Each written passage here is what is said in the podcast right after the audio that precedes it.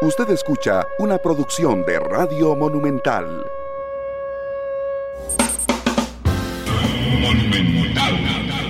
La radio de Costa Rica, dos de la tarde con cuatro minutos. Buenas tardes, bienvenidos a Matices, feliz semana. Yo soy Randall Rivera y les agradezco enormemente que nos acompañen hoy a través de la radio, a través del Facebook Live de Noticia Monumental, a través de Canal 2 esta noche, a través de los servicios de podcast en Spotify, en Google Podcast y en Apple Podcast. Muchas gracias por estar con nosotros. Hablaremos hoy, le dedicaremos el programa a lo que pasó la semana pasada en Punta Arenas, que a Lotico, un montón de casas lujosísimas, de se fueron al abismo, eh, se desplomaron por dicha, por dicha, no hubo ninguna persona herida, porque realmente pudiéramos estar hablando a esta altura de una enorme tragedia humana. Por dicha, estamos hablando solo de costos eh, materiales. Don Blas Sánchez, el, eh, geólogo de la Comisión Nacional de Emergencias, nos acompaña esta, esta tarde en Matices. Y yo le agradezco enormemente que nos acompañe a don Blas. Está, está con nosotros invitado también don Alejandro Picado, el presidente de la Comisión Nacional de Emergencias, que más adelante está de gira en Limón, nos acompañará también. Pero don Blas, bienvenido a Matices, ¿cómo le va? Muy buena tarde. Buenas tardes, don Randall, ¿qué tal? Gusto saludarlo. Gracias, don Blas. Que por cierto, digo, aprovecho, no es el, no es el campo específico de don Blas, pero la Comisión de Emergencias hace ocho minutos nos llegó la información ha decretado alerta verde en buena parte del país, eh, la zona norte del Valle Central, por lluvias, por vientos, eh, así es que estamos todos atentos. Yo sé que no es su área en específico, pero también entiendo que tuvo que haberse sumado a la decisión, don Blas, y sería yo chapísima si no le hablo de eso a ocho minutos de haberla dictado. ¿Por qué alerta verde, don Blas? Claro, pero básicamente toda alerta nace a raíz del análisis que se, que se realiza acá eh, el centro de operaciones con la información que el IMN nos, nos brinda. Básicamente tuvimos un aviso de viento acelerado para el día de hoy, para mañana y el resto de esta semana, así como un aviso del CIMAR de condiciones de mar picado, tanto en la costa del Caribe como en la costa pacífica. Esto hace básicamente que eh, se decrete una alerta verde para la zona del Pacífico Norte, eh, zona norte, región Caribe y región del Valle Central. Eh, principalmente por vientos acelerados. La lluvia, según decía el IMN, ellos que son los, los expertos de hacer el, modelaje, eh, decían que la lluvia no va a ser tan importante durante este evento, que básicamente es un empuje frío que nos afecta de nuevo, pero que sí tendremos eh, viento bien acelerado con ráfagas cercanas a los 100 kilómetros por hora en la zona norte del país y en Guanacaste, y esto hace que, pues, evidentemente, se gire una alerta preventiva, una alerta verde para estas regiones, así como la recomendación a las pequeñas embarcaciones y bañistas, tanto en la parte del Pacífico Norte como en Caribe, de tener mucha precaución, pues van a tener condiciones de mar picado. Aunque, aunque la lluvia no sea tan intensa, efectivamente en las próximas horas en esos lugares, y aquí sí me meto ya en su área de expertise, ¿verdad?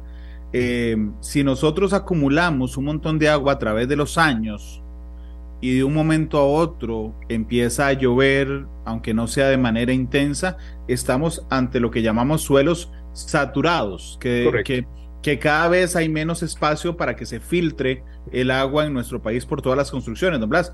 E, es decir, que una lluvia poco intensa podría generar en un suelo saturado una emergencia complicada. Correcto, correcto. Bueno, se maneja un mapa de saturación de suelo en las cuencas de todo el país que básicamente va en función de la cantidad de lluvia acumulada que lleva día a día registrándose en una zona. Actualmente este mapa de saturación para los suelos eh, muestra valores bajos, eh, ¿verdad? Entonces esto sí nos permite poder decir que con un aguacero moderado, medianamente intenso, no deberíamos tener problemas por inundaciones o desbordamientos. Pero siempre, como usted bien lo apuntaba, don Randall, eh, el problema de la impermeabilización de los suelos, construcciones que básicamente llenan de concreto todo y todas estas aguas son descargadas a pequeñas quebradas, a alcantarillados, que son los que nos generan los problemas muy puntuales en zonas eh, por, por, desbordamiento de pequeñas quebradas o colapso del sistema del alcantarillado. Evidentemente también un tema de la basura que es lanzada a estos, a estos sitios, a estos drenajes y por supuesto colapsan los sistemas y generan los problemas muy puntuales. Don, don, don Blas, bueno, metámonos ahora sí, si me permite, al tema de lo que pasó en Punta Arenas. Claro. había gente que conocía ese lugar, yo no lo conozco, pero hay gente que conocía ese lugar, que había ido, digamos, a ese lugar, y que me decía, es que vieras que vacilón es la palabra que uno usa, pero digamos, parecía como que la piscina estaba sobre, solo sostenida sobre pilotes en la montaña y realmente le pregunto sin intentar comprometer, digamos, una decisión posterior de la Comisión Nacional de Emergencias. Pero esa zona, así como está construida, esos, esos aposentos, estaba en el lugar adecuado, Blas. Pues si tenemos en cuenta que es una zona de alta pendiente, con características geológicas, geotécnicas de los suelos y de los macizos rocosos muy fracturadas, ¿verdad? Que además que estas fisuras a lo largo del tiempo se han venido ampliando, principalmente por la escorrentía natural de los suelos, además por la impermeabilización y las descargas hacia las zonas de alta pendiente, pues sí los suelos y, el sitio como tal tienen una condición de, alta vulnerabilidad, principalmente por, los deslizamientos y los desprendimientos de bloques o de roca.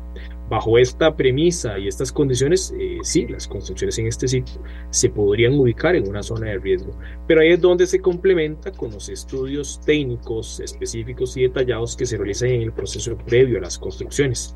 Análisis geotécnicos, análisis geofísicos, estabilidad de laderas, que nos identifican si una zona es eh, susceptible a deslizamientos eh, en el futuro y, si se presentan, cómo o de qué manera se pueden estabilizar con obras ingenierilmente qué, qué, estructuras se pueden construir en el sitio para poder permitir las construcciones, quitar esta inestabilidad intrínseca al suelo. Entonces es ahí donde las obras llegan a sanar, por decirlo de alguna forma, la condición normal del suelo, de las rocas. Cuando ya es posible construir, se levantan las estructuras sin ningún problema, asegurándose que no van a fallar. Don Blas, para nosotros, la mayoría que no conoce esa zona, ni ese lugar en particular, ¿qué tenemos como un, este es el estado de situación antes de, de esta situación? No sé, si pudiera compartir con nosotros, no sé, son construcciones sólidas en una pendiente de tanto, sobre suelos tal, si me pudiera dar una explicación o estado de situación hasta antes de esto, don Blas. Sí, sobre las construcciones, el tipo de construcción, la metodología y los estudios que se pudieron haber hecho, no podría eh, opinarlo porque es un tema meramente constructivo, es un meramente eh, tema de regulación municipal de solicitar los estudios, tanto la municipalidad como CETENA y demás instituciones que regulan el tema constructivo. Pero desde el punto de vista de riesgos, si se identifica una amenaza que también es necesario para este tipo de construcciones, pues evidentemente tenemos eh, acantilados de 50, 60 metros, eh, casi totalmente verticales, eh, con una condición muy fracturada, además porque se ubica en una zona que sísmicamente hablando está llena de fallas geológicas y de sismos que constantemente además generan una importante sacudida en los suelos y estas fracturas se van ampliando en el tiempo. Entonces, además, suelos muy arcillosos, eh, el problema de las arcillas y el tipo de arcillas que, domina casi en todo el país es que son arcillas que bajo condiciones eh, de lluvia o de saturación, como lo mencionamos hace un rato, tienden a expandirse y cuando tienen un déficit o ausencia de agua en su, en su interior, se contraen. Entonces, este movimiento normal de la arcilla genera además que las fracturas y las fisuras en las rocas se vayan ampliando con el paso del tiempo. Entonces, bajo estas condiciones, si no se hace ningún, ninguna medida de remediación, pues evidentemente es una zona susceptible y vulnerable ayúdeme a entender algunos algunas, eh, elementos que usted claramente entiende muy bien. ¿Qué significa una zona fracturada? Cuando usted dice, esta es una zona fracturada, ¿qué significa para, para nosotros? Imaginémonos un hueso que tiene una fisura, una fractura, y que con el tiempo ese hueso se va a ir, este, eh, o esa fisura en el hueso se va a ir haciendo más grande si no se toman las medidas necesarias, el reposo y demás para soldar esa, esa. Como es eh, una zona rocosa, inerte, no hay forma de que la fractura vuelva a sellarse eh, naturalmente. Entonces tenemos estas, estas fisuras en la roca, una roca maciza, pero que a simple vista no se ven, pero al interno sí están estas grietas y estas fisuras que generan eh, principalmente los esfuerzos por eh, ya procesos tectónicos o procesos de choques de placas más regional, eh, pero que a lo largo del tiempo van generando estas fisuras. Entonces, es como tener básicamente, si nos imaginamos una masa de pan para hacer pan y empezamos a apretarla, apretarla, empezamos a notar que se le forman algunas grietas al interno. Básicamente, estos esfuerzos que hay en estas zonas generan esas fisuras que a futuro pues son planos perfectos, superficies perfectas para generar deslizamientos o caída de bloques de roca.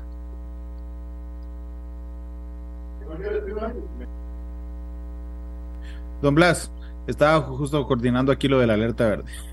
Se va a la cobertura. Este, vamos a ver, el país, las regiones, ¿no? El país está atravesado con placas tectónicas que se mueven, ¿verdad? Que se montan y chocan y hacen subducción sobre una a otra. Este, tenemos, la de, por supuesto, la de Cocos, la de Caribe, tenemos creo que la placa de Panamá. Correcto. Este, pero también tenemos zonas donde hay fallas mm, que son locales, no sé cómo llamarle, que no tienen que, ver con, ah, no tienen que ver con las placas. Es la zona de Punta Arenas y particularmente donde se ubica esa emergencia, es, es, es una de esas, donde hay fallas y por qué se dan, don Blas. Correcto, bueno, como mencionábamos, el ejercicio de, la masa de pan, si esa masa de pan la sometemos a esfuerzos, imaginémonos que la masa de pan es un bloque de una placa tectónica, si le aplicamos un esfuerzo a lo interno, se van a generar estas fisuras, estas líneas y estas grietas, y a estas grietas las denominamos los geólogos fallas locales. Son fallas que pueden generar eh, sismos, sacudidas en el terreno, tal vez no tan intensas como si genera eh, un choque de placas o un deslizamiento en la zona de subducción, pero que eh, son magnitudes moderadas, ¿verdad? que a fin y al cabo van a generar sacudidas en el terreno y además son, por sus características, sismos muy superficiales que hacen que la sacudida sea aún más intensa. La zona donde, donde se ubica este problema del deslizamiento está en los alrededores, alrededor de unas eh, tres fallas eh, geológicas activas eh, que generan alguna sismicidad o que han tenido alguna sismicidad en el tiempo reciente. Y por supuesto, esto además contribuye a generar aún más grietas, más fisuras, más fracturas que mencionamos. Porque estar sacudiendo ese, hueco, ese hueso con la, con la fractura. Correcto. estas fallas no tienen, las fallas locales, le pregunto, ¿tienen potencial para generar grandes sismos o simplemente son movimientos, digamos, de, menor magnitud que nos causan eh, apertura de fracturas, por ejemplo, pero no necesariamente terremotos? Hay, hay de todo. Tenemos fallas eh, locales que pueden ser pequeñas con, un bajo potencial sísmico. El potencial sísmico o el potencial eh, de generar sismos depende básicamente de la longitud que tenga una falla y qué tan profundo sea su plano de ruptura o su plano de, de, de, acople de colisión. Eh, entonces tenemos fallas desde bajo potencial sísmico hasta fallas con un alto potencial sísmico. Por ejemplo, podríamos mencionar una falla local que nos ha generado sismos importantes acá en el Valle Central, eh, que fue la falla de, de Blanca, en la zona de Cariblanco, la falla del Ángel, el sismo de Cinchona del 2012. Es un sismo por fallamiento local, eh, un sismo importante que generó deslizamientos importantes en la zona, colapso de carreteras y además eh, gran cantidad de muertes. Otros sismos, eh, como el sismo de Alajuela, el sismo de Piedras Blancas, son sismos generados a lo interno de la placa por fallas eh, locales. Entonces, esta peligrosidad o este potencial sísmico de las fallas locales depende más que todo de las características que vaya a tener cada una de estas fallas. Las que rodean esta, estas construcciones, ¿de qué naturaleza son? Son fallas de poca longitud, tienen un potencial sísmico de bajo a moderado. Estamos hablando de sismos de una magnitud de 3, 4, eh, básicamente, para, para, para, cada uno de estos. Son sismos que, si bien eh, son, son bajos, al tenerse o dispararse, generarse muy cerca de la superficie, pues sí generan una mayor sacudida en el entorno directo del, del epicentro. ¿verdad? No tan eh, alejado del, del, epicentro se va a tener una sacudida importante, pero en el sitio muy puntualmente sí podría generar problemas. Don Blas, permítame saludar a William Daniel Barrantes, que nos escucha y nos hace el reporte de sintonía en Esparza, a Leo Parra, que lo hace desde carretera, a Mariano Rodríguez, saludos Mariano, a Aristides Guerrero en Ciudad Cortés. Eh, Mariano Rodríguez dice, ojalá hablar un poco de los globos chinos, con mucho gusto. Estamos preparando el, el, em, el programa para esta semana. Eh, Mariano hace una pregunta retórica, dice, ¿dónde están los ingenieros? Cada plano debe venir respaldado, ya vamos a ver eso. Álvaro Agüero nos saluda en sintonía de Ciudad Colón, José Vidal Monge, saludos, Marco Vargas también, Gustavo Martín Fernández, saludos, también a Humberto Zúñiga, que nos escucha desde New Jersey, eh, a Miguel Gamboa en Punta Arenas, a James Bolaños en San Vito, a Manfred Acosta, eh, dice, son construcciones de más de 20 años, a Ronald Vega, que hace una observación general, yo, yo en esto tengo que ser cuidadoso porque eh, la zona de, de, la emergencia es una zona privada con construcciones privadas, ¿ok? Entonces yo, yo quisiera en algún momento, cuando haga preguntas en general, no quiero comprometer a don Blas de hablarme de cosas que se dieron por desarrolladores privados o por permisos de las municipalidades. Así es que esta pregunta es en general. Dice Ronald Vega, los desarrolladores de condominios compran lugares baratos y construyen con materiales baratos y tratan de vender a un alto costo. Por otro lado, este, dice él que al INS le valen los elementos de seguridad, que hay edificios que ni siquiera tienen rotulación. Pero en términos generales, siendo muy crítico, don Blas, o, autocrítico, digamos, de la gestión del país, efectivamente tenemos un sistema adecuado de estudios geológicos de las municipalidades, de que las construcciones vengan acompañados de esos estudios, o dependemos de qué zona del país está para decir, mira, sí, bueno, ahí son muy fuertes en eso, aquí en esta zona no, aquí se maneja como les da la gana, aquí sí son muy, muy, muy fuertes. ¿Cómo está digamos, la situación en el país respecto a esos requisitos, por ejemplo, y a los desarrollos que son enormes, los desarrollos inmobiliarios. Sí, es muy variable, es muy variable y básicamente para eso está la herramienta de los planes reguladores que tienen que estar en cada uno de los cantones y las municipalidades son las El problema es que, la es que una buena parte, no la mayoría, una buena parte no lo tiene. Correcto. Entonces ahí es donde radica principalmente el problema. Sitios que no tienen un plan regulador adecuado, que su función básicamente es ordenar el territorio, decir con base en información científica que si no está disponible, tiene que generarse. Entonces, si no existe un estudio detallado para determinar si una zona es susceptible a deslizamientos y se está y es parte de la información base y necesaria para generar un plan regulador, esta información tiene que generarse bajo un estudio generar el insumo y aportarlo a todos los demás eh, eh, insumos que generan el plan regulador y que al final me va a decir o le va a decir a la municipalidad dónde sí puede y dónde no puede desarrollar o qué tipo de actividad o de construcción se puede dar en un sitio según lo que el plan regulador este, me indique. Entonces, por eso son importantes estas herramientas técnicas para poder gestionar adecuadamente el territorio. Que, ok, no tenemos planes reguladores, pero entonces eh, si identificamos una zona, eh, que es una zona dependiente, una zona con condiciones un poco deterioradas, eh, hablando con, en, la geología, tipo de suelo, muchas arcillas, mal manejo de aguas, se realizan los estudios particulares y en el sitio para determinar si la zona es vulnerable, susceptible y desde el punto de vista ingenieril, metiéndolo en el campo de los ingenieros, qué medidas se pueden hacer para corregir estos problemas o estas deficiencias en, el terreno. Eh, yo les contaba a la, a la, audiencia que don Alejandro Picado también estará con nosotros, que es el presidente de la Comisión Nacional de Emergencias. Él está de gira en Limón. Yo ya vi que don Alejandro se conectó con nosotros al programa.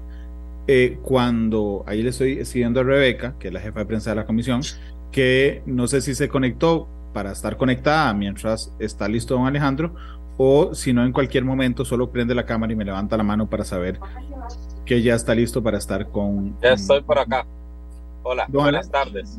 gracias, don, muy bien, gracias, don, don Blas. Disculpe que lo interrumpa. don Alejandro, muy bien, gracias. Solo que creo que la cámara está apagada. Sí, voy a intentarlo porque voy, voy en este momento de camino. Lo, lo sé, va de camino allá por Limón, donde están alerta verde, como les contábamos buena parte de, la provincia de Limón está en alerta verde por la cantidad de lluvias y por los eh, vientos. Don Alejandro, que ahí está en el carro de la comisión. Este, sí, ¿puedo, ¿puedo apagar la cámara por la conexión para tener mejor o necesita que tenga la cámara encendida? Necesitaría de ser posible que tenga la cámara encendida. Si en algún momento nos lo vemos ahí medio cortado, entonces yo, yo le indico. Voy a, voy a estacionarle, de hecho. Muchas gracias, don Alejandro, por estar con nosotros. Que está usted en una zona, lo decíamos al inicio del programa, en alerta, en alerta verde, anda de gira en Limón, el presidente de la Comisión Nacional de Emergencias. he conversado con don Blas, que nos ha brindado información muy rica sobre, digamos, el, el, estado de situación antes de la emergencia que se dio en Punta Arenas. Una zona con acantilados eh, pronunciados, bastante vertical, con fracturas importantes, con aquí lo anoté, no, no crean que me lo aprendí de, memoria, don Blas, con suelos arcillosos, con fallas locales.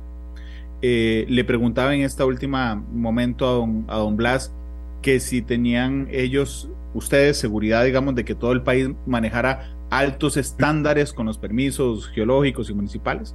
Y me estaba explicando que es muy variado.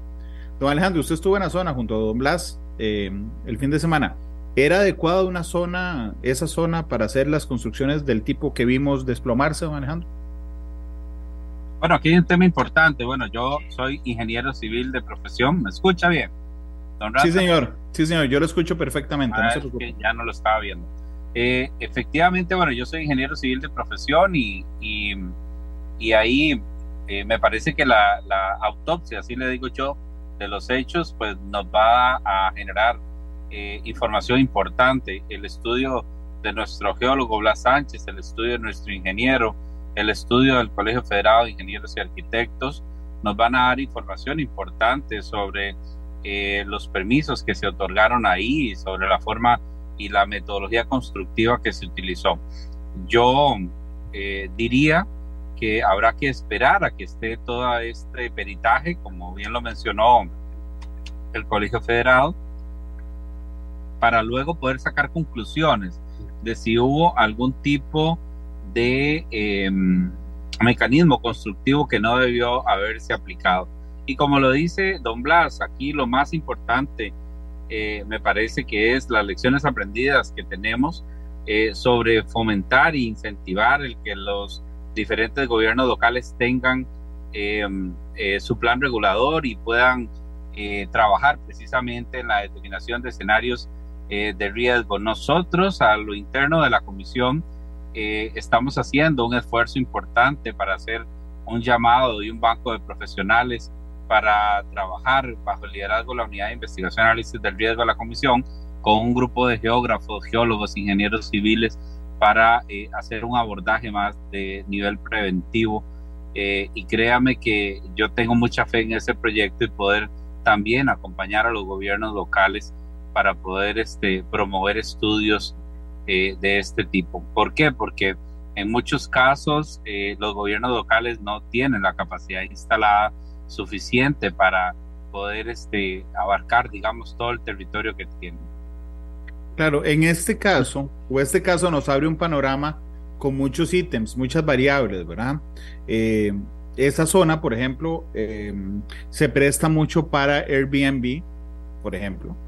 Eh, gente que le presta o le alquila a través de otras plataformas o de manera personal esas casas a otras personas. Y digo que se abren muchos elementos porque entonces por dicha, insisto, por dicha no hay ninguna persona herida, pero si ahí hubiera habido gente eh, que alquiló alguna de esos lugares a través de una plataforma, empiezan a plantearse las preguntas de la responsabilidad civil de quien alquiló, del dueño, del permiso, etc. Em, entiendo que no están los estudios concluyentes para que me cuenten ninguno de los dos, ni don Alejandro ni don Blas, este, si era adecuada los estudios, la construcción, si contaba con todas las, las zonas adecuadas. Pero usted podría explicarme, don Alejandro, y cuando guste se apoya en don Blas. Digo, ¿qué fue lo que pasó? ¿Cómo es que de un momento a otro están ahí y se van ahí al vacío, al acantilado? Es, realmente las tomas son impresionantes, pero el susto de ver una estructura de ese tamaño irse al abismo debe ser muy fuerte. ¿Qué fue lo que pasó? ¿Se venía desgastando y cayendo de un solo golpe se cayó todo? ¿Qué pasó?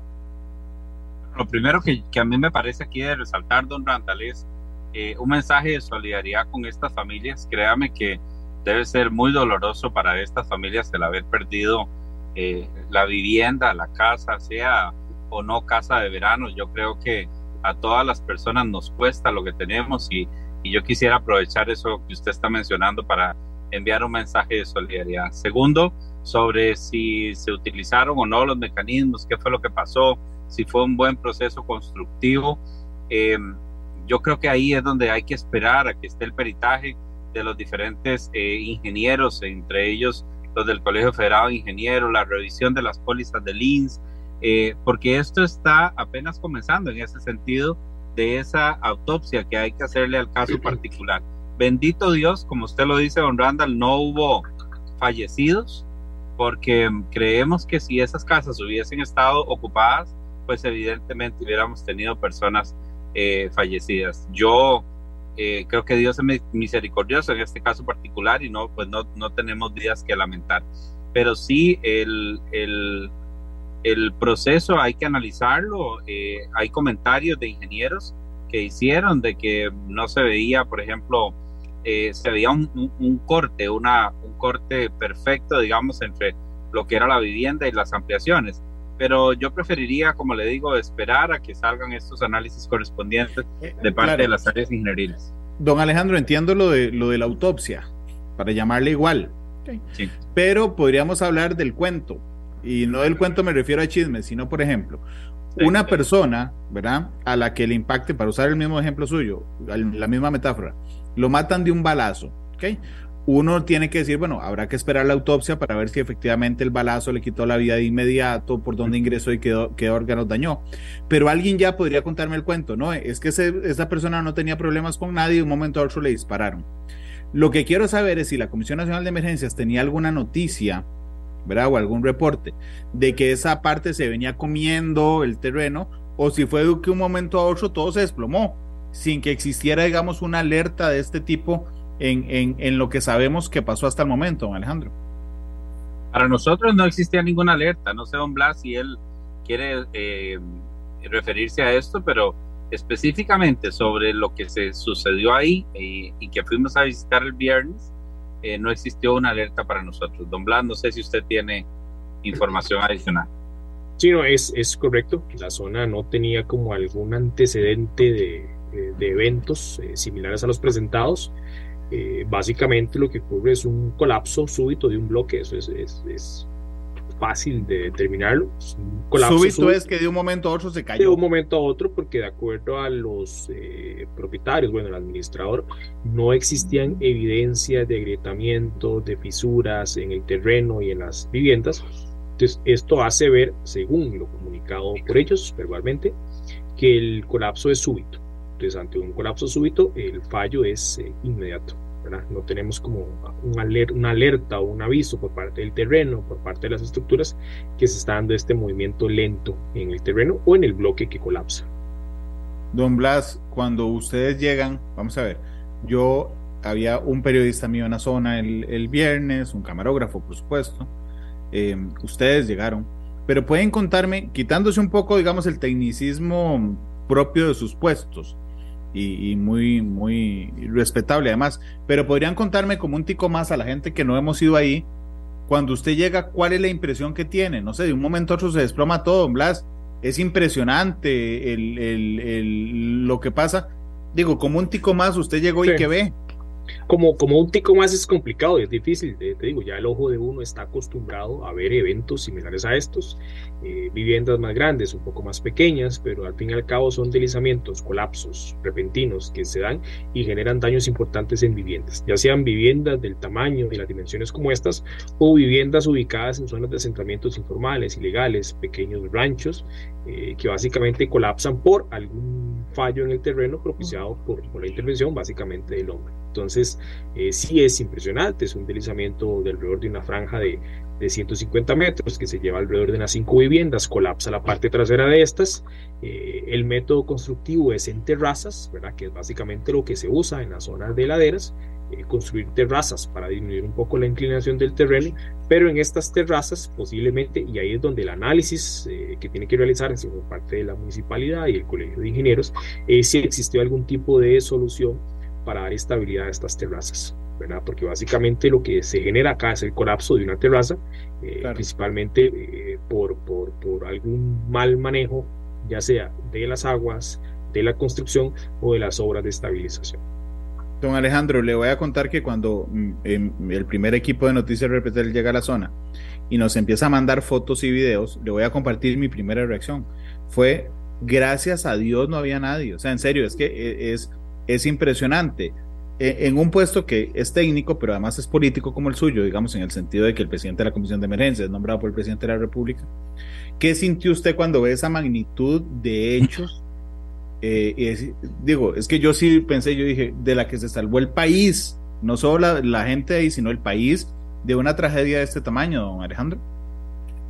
Sí, nos, nos llama obviamente a la reflexión, pero yo quiero decirle que me hace sentir muy orgulloso de saber y conocer que tenemos un, una preparación como país, eh, por ejemplo, la respuesta inmediata de los cuerpos del grupo USAR que articulamos eh, con, con, el cuerpo de bomberos y con Cruz Roja y que eh, somos un país responsable en el manejo de estas situaciones, haya o no haya víctimas y creo que en ese sentido somos un país del primer mundo. Justamente hoy estábamos conversando sobre el terremoto de Turquía y la tristeza que está pasando estas familias allá en Turquía, donde ya eh, entiendo y según las noticias son muchísimas las personas fallecidas. Así que yo sentí realmente, no voy a decir un alivio, pero sí le di gracias a Dios de que no habían personas fallecidas eh, porque el reporte eh, del 911 era el deslizamiento, eso fue a las 10 y 22 de la noche,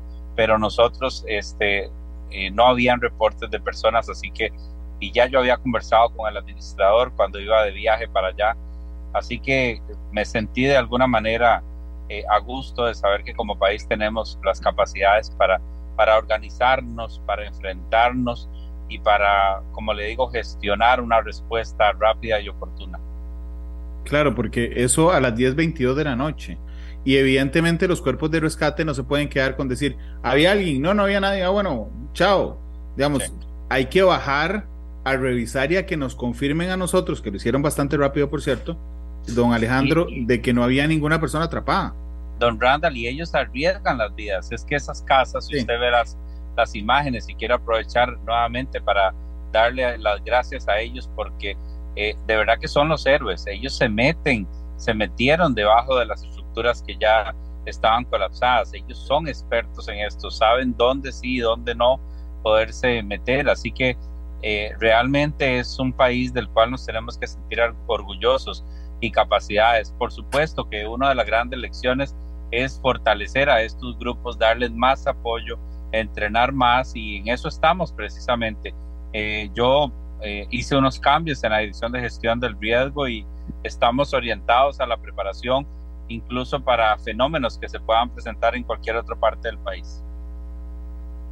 Eh, don Blas, Ana Luna le pregunta en Facebook, dice, el suelo de la costa o tan cerca del océano como en este caso, es más inestable o poroso que el suelo lejos de la costa. Eh, se pregunta Ana, que es interesante, digamos, conforme usted se va acercando al mar, ese suelo arcilloso del que usted nos ha hablado mm, va cambiando, don Blas? Claro que sí, hay que tener en cuenta que en la costa tenemos varios tipos de costa, como la variabilidad del relieve que existe en el país. Tenemos costas arenosas en las cuales usted llega básicamente, como decir, Punta Arenas, que todo el recorrido es plano y usted llega a la costa y es una arena.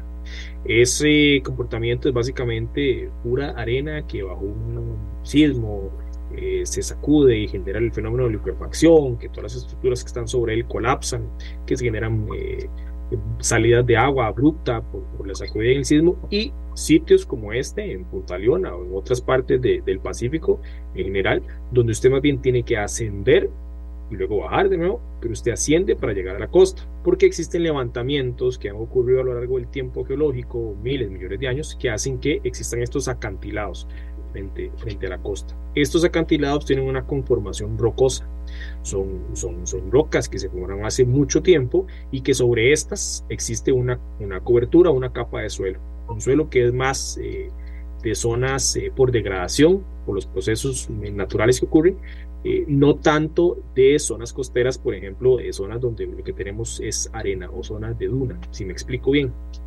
Entonces, esta, esta zona, básicamente donde ocurre el, deslizamiento, es una zona de, macizo rocoso, eh, fracturado y demás, que ya mencionamos, con una cobertura de suelo generada por, la degradación de estas mismas rocas. Entonces, es, es un proceso eh, diferente al de la conformación de las playas en general, donde tenemos esta eh, formación de dunas y arenas, producto de toda la depositación que, que ocurre gracias al mar y las corrientes de los ríos que depositan los sedimentos en las desembocaduras. Sí, muchas gracias, don Blas. Don Alejandro Manuel Morales le pregunta, dice, de manera general, no hablando de este caso en específico, ¿cuál es la recomendación que da la Comisión Nacional de Emergencias con respecto a los suelos que están en alcantaliza, en, a los suelos que están en, en alcantilados o en zonas costeras? ¿Es adecuada la construcción, permitida la construcción, don Alejandro?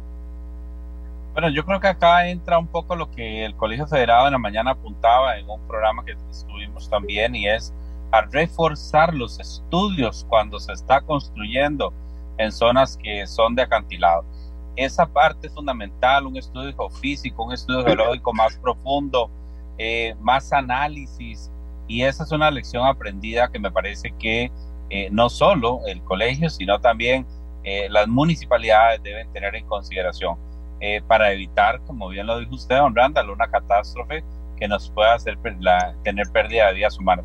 Yo me tengo que disculpar, Donald, ya estoy llegando a mi nuevo destino, pero de verdad le agradezco montones porque esto es una gran oportunidad para, la que, para que la población conozca eh, realmente cómo fue el abordaje. Así que quiero agradecerle el espacio, don Randall. No, gracias, don Alejandro, más bien porque sé que estaba de gira y tomó un espacio para compartir con don Blas y conmigo. Gracias, don Alejandro. Buenas tardes para todos. Gracias, don Alejandro. Eh, don Blas, no sé si quisiera complementar la respuesta de don Alejandro, en el sentido de, Manuel que, pregunta, em, que pregunta específicamente cuál es la recomendación que hace la Comisión porque yo supongo que debe ser muy complicado decir, no, ahí no construyan, entonces nos cae todo el desarrollo turístico de una, de una zona, o solo pueden construir si tal cosa, don Blas. Básicamente, eh, la decisión de construir o no bajo las condiciones geológicas o geotécnicas deficientes en un terreno depende de la capacidad del desarrollador o del propietario de hacer inversión en estabilizar el terreno a esto donde apunta, que si es un desarrollo inmobiliario importante y por necesidad lo quieren hacer ahí, eh, por las características eh, topográficas y turísticas y demás, tiene que hacerse una inversión importante en estabilizar y en recuperar la condición que se ha perdido de estabilidad de estas laderas o de estas zonas. Básicamente con obras que den seguridad y estabilidad al terreno. Si estamos hablando de una construcción de una vivienda de interés social, que tenemos muchos casos en el país, que se construyen en zonas eh, inclinadas con condiciones de suelo muy deterioradas y el propietario del terreno para construir su casa de bono eh, tiene que hacer una obra o un muro de contención y a la larga este muro va a ser más caro que la vivienda, pues en algunos casos se omite hacer este, este muro de construcción, levantan la vivienda por procesos de regulación y supervisión, supervisión de la, de la estructura, que no son los mejores, y al final levantan la, la vivienda de bono y en algún momento por problemas eh, básicamente eh, de inestabilidad, se generan estos deslizamientos. Sí, don Blas, cuando, vamos a ver, si uno pudiera escoger, que no puede evidentemente, a quién le ocurran estas situaciones y que fuera inevitable, y entonces el destino le dice a uno, bueno, a alguien en una zona deprimida social, social y económicamente, o en una zona donde claramente usted tiene poder adquisitivo, claramente puede tener los seguros que le ayuden, que le ayuden a aliviar, digamos, el golpe económico que significa una pérdida de este tipo. Eh, no dejo de pensar en las zonas que rodean este lugar y que son social y económicamente deprimidas y que están ligadas, ustedes lo conocen muy bien, el Estado de la Nación lo ha hecho factible, ¿verdad? A la concentración de desastres naturales en zonas deprimidas económicamente. Uno no entendería esa vinculación hasta que se da cuenta que hay muchas construcciones, normalmente irregulares, que se hacen en los alrededores de las zonas más complicadas del país. Si me salgo de, del cerro, digamos, donde está esa estructura y me voy a un poco más amplio, ¿verdad? Teniendo exactamente las mismas características, alcantilados profundos, suelos arcillosos, fracturas, ¿cómo es la situación ahí alrededor? Porque me preocupa la gente que no tiene el poder adquisitivo de los dueños de estos, de estos locales, por ejemplo, y que puedan verse afectados en, en otra situación. Don Blas. Sí, bueno, básicamente eh, esto no depende de, la zona o del sitio, sino de las características eh, geológicas que existen en la zona. Los desastres, que valga la pena decirlo, no son naturales, sino son un fenómeno de tipo más social, eh, lo que tenemos es una amenaza natural, ya sea generada por los deslizamientos, por la lluvia, procesos naturales, ocurren cuando hay condiciones en un terreno que no son las mejores y ahí es donde entra la aptitud o la geoaptitud, que tanto un terreno es apto para vivir o para construir. Y esto no conoce si es un terreno de 100 hectáreas o es un terreno de 150 metros cuadrados para una casa de bien social. Ahí es donde los procesos de regulación tienen que entrar y decir, bueno, esta zona se puede construir o no se puede construir. ¿Por qué no? Porque existen estos problemas. Entonces, si identificamos que básicamente es una labor desde las municipalidades, que son los que gestionan el territorio, donde sí permiten y donde no permiten las construcciones, de indicarle a los eh, propietarios de estos terrenos por qué sí o por qué no construir. Entonces ahí es donde ha venido eh, generándose este problema de las construcciones en sitios muy vulnerables expuestos a las amenazas. Pero, pero a lo que me refiero es, por ejemplo, si usted se para ahí en el cerro y no sé, pues yo insisto, yo no conozco y usted ve a dos kilómetros que hay una zona de asentamientos ilegales, digamos, por ejemplo, es decir, suave, bueno, y pasó aquí, pero ya pasado ahí, se van todos en la, en, en, la, en la tira. Eh, eh, eh, digo, por saber dónde está ubicada la zona, no creo que sea tan claro pero también entiendo que la provincia, por ejemplo, de Punta Arenas es una de las zonas más eh, deprimidas social y económicamente. A eso me refiero si esto constituye, digamos, si las circunstancias, si esto es solo una muestra, digamos, de lo que podría pasar en alguna zona cercana, don Blas. Correcto, correcto, eso puede pasar perfectamente. Tenemos asentamientos camino a ese sitio eh, con gran densidad de viviendas en zonas de alta ladera hagamos el ejercicio y sacamos este acantilado, esta porción de terrenos que colapsan, quitémoslo del frente de la playa y pongámoslo en los cañones del Virilla, acá en el Valle Central, donde tenemos la Carpio, donde tenemos otro montón de poblaciones con una alta densidad, con construcciones en la ladera, eh, que básicamente tienen unas condiciones similares a las que se presentan acá en Punta Leona. Entonces, si se nos genera un evento como estos, no vamos a tener cinco viviendas eh, grandes que colapsan y caen al mar, vamos a tener 20, 30, 40, 50, dependiendo de la cantidad de estructuras informales que se hayan construido, cayendo al cauce del río. Entonces, por eso es importante los adecuados procesos de regulación del territorio para eh, que estos eventos que cuando llegan a impactar personas eh, de escasos recursos, de bajo nivel económico, eh, no se impacten porque se van a impactar más que las cinco familias que vivían frente al mar, sino vamos a tener 20, 30 familias que convivían en un espacio similar al deslizado. Don Blas, son las 2.45. Permítame ir a la pausa comercial. Vamos a, ver, hacer solo una en matices. Yo le, yo le, yo le recuerdo que yo siempre le pido al invitado que escoja una canción cuando se acaba el programa, entonces para que la vaya pensando, don Blas. Suena 2.46, vamos a la pausa. Si tienen preguntas, pueden mandarlas ya al Facebook eh, de Noticia Monumental, donde estamos transmitiendo en vivo. Zona 2.46, nos vamos a la pausa y regresamos con más. Matices. Monumental. La radio de Costa Rica 2.50, don Blas Sánchez, geólogo de la Comisión Nacional de Emergencias, nos acompaña el día de hoy. Estamos hablando de lo que pasó en em, Punta Arenas la semana em, anterior. Don Blas, de manera preventiva, como dijo don Alejandro, que estaban haciendo, digamos que estaban poniendo el foco, em, lo que pasó la semana pasada les da algún elemento para empezar a revisar de oficio algunas instalaciones o construcciones parecidas a esta, don Blas? Pues eh, en realidad esa labor eh, no nos corresponde, la de revisión de instalaciones o infraestructuras, además de la necesidad de contar con una planilla de ingenieros civiles, ingenieros estructurales que no se tiene. Entonces, lo que sí se puede hacer es identificar y que ya ha identificado muchas zonas que son de riesgo, susceptibles a deslizamientos, aportar esa información base y insumo para que lo tengan no solamente las municipalidades, sino CETENA y el MINAE, que son los que se encargan de las construcciones un poco más grandes y de mayores desarrollos, para que sea información base a la hora de eh, aprobar o denegar permisos constructivos. La revisión de infraestructuras e instalaciones eh, básicamente tiene que llevarse a cabo en el proceso constructivo y es a través del ingeniero que es responsable de la obra, contratado ya sea por el, eh, el desarrollador del proyecto o el que se encarga de construir la casa de bien social, que tiene que haber siempre un profesional, un ingeniero a cargo de la obra, que es el que tiene que velar por la adecuada construcción. Entonces, cuando se presentan ese tipo de problemas, de problemas eh, perdón, es porque existió posiblemente algún problema o algún fallo en el proceso regulatorio de los estudios o de las obras que fueron construidas. Entonces, a lo que nos abocamos, perdona, es básicamente a generar capacidad, capacitación en las municipalidades, en las comunidades, tanto en el Comité Municipal de Emergencias como en la conformación de comités comunales de emergencia, para que estas comunidades a nivel de país cuenten con adecuados planes de emergencia, planes de evacuación, logran tener identificadas las rutas adecuadas, así como poder identificar en su entorno inmediato, vivienda, barrio, comunidad, cantón, las amenazas naturales a las que pueden estar expuestos en caso de que estas ocurran. entiendo la estructura, don Blas.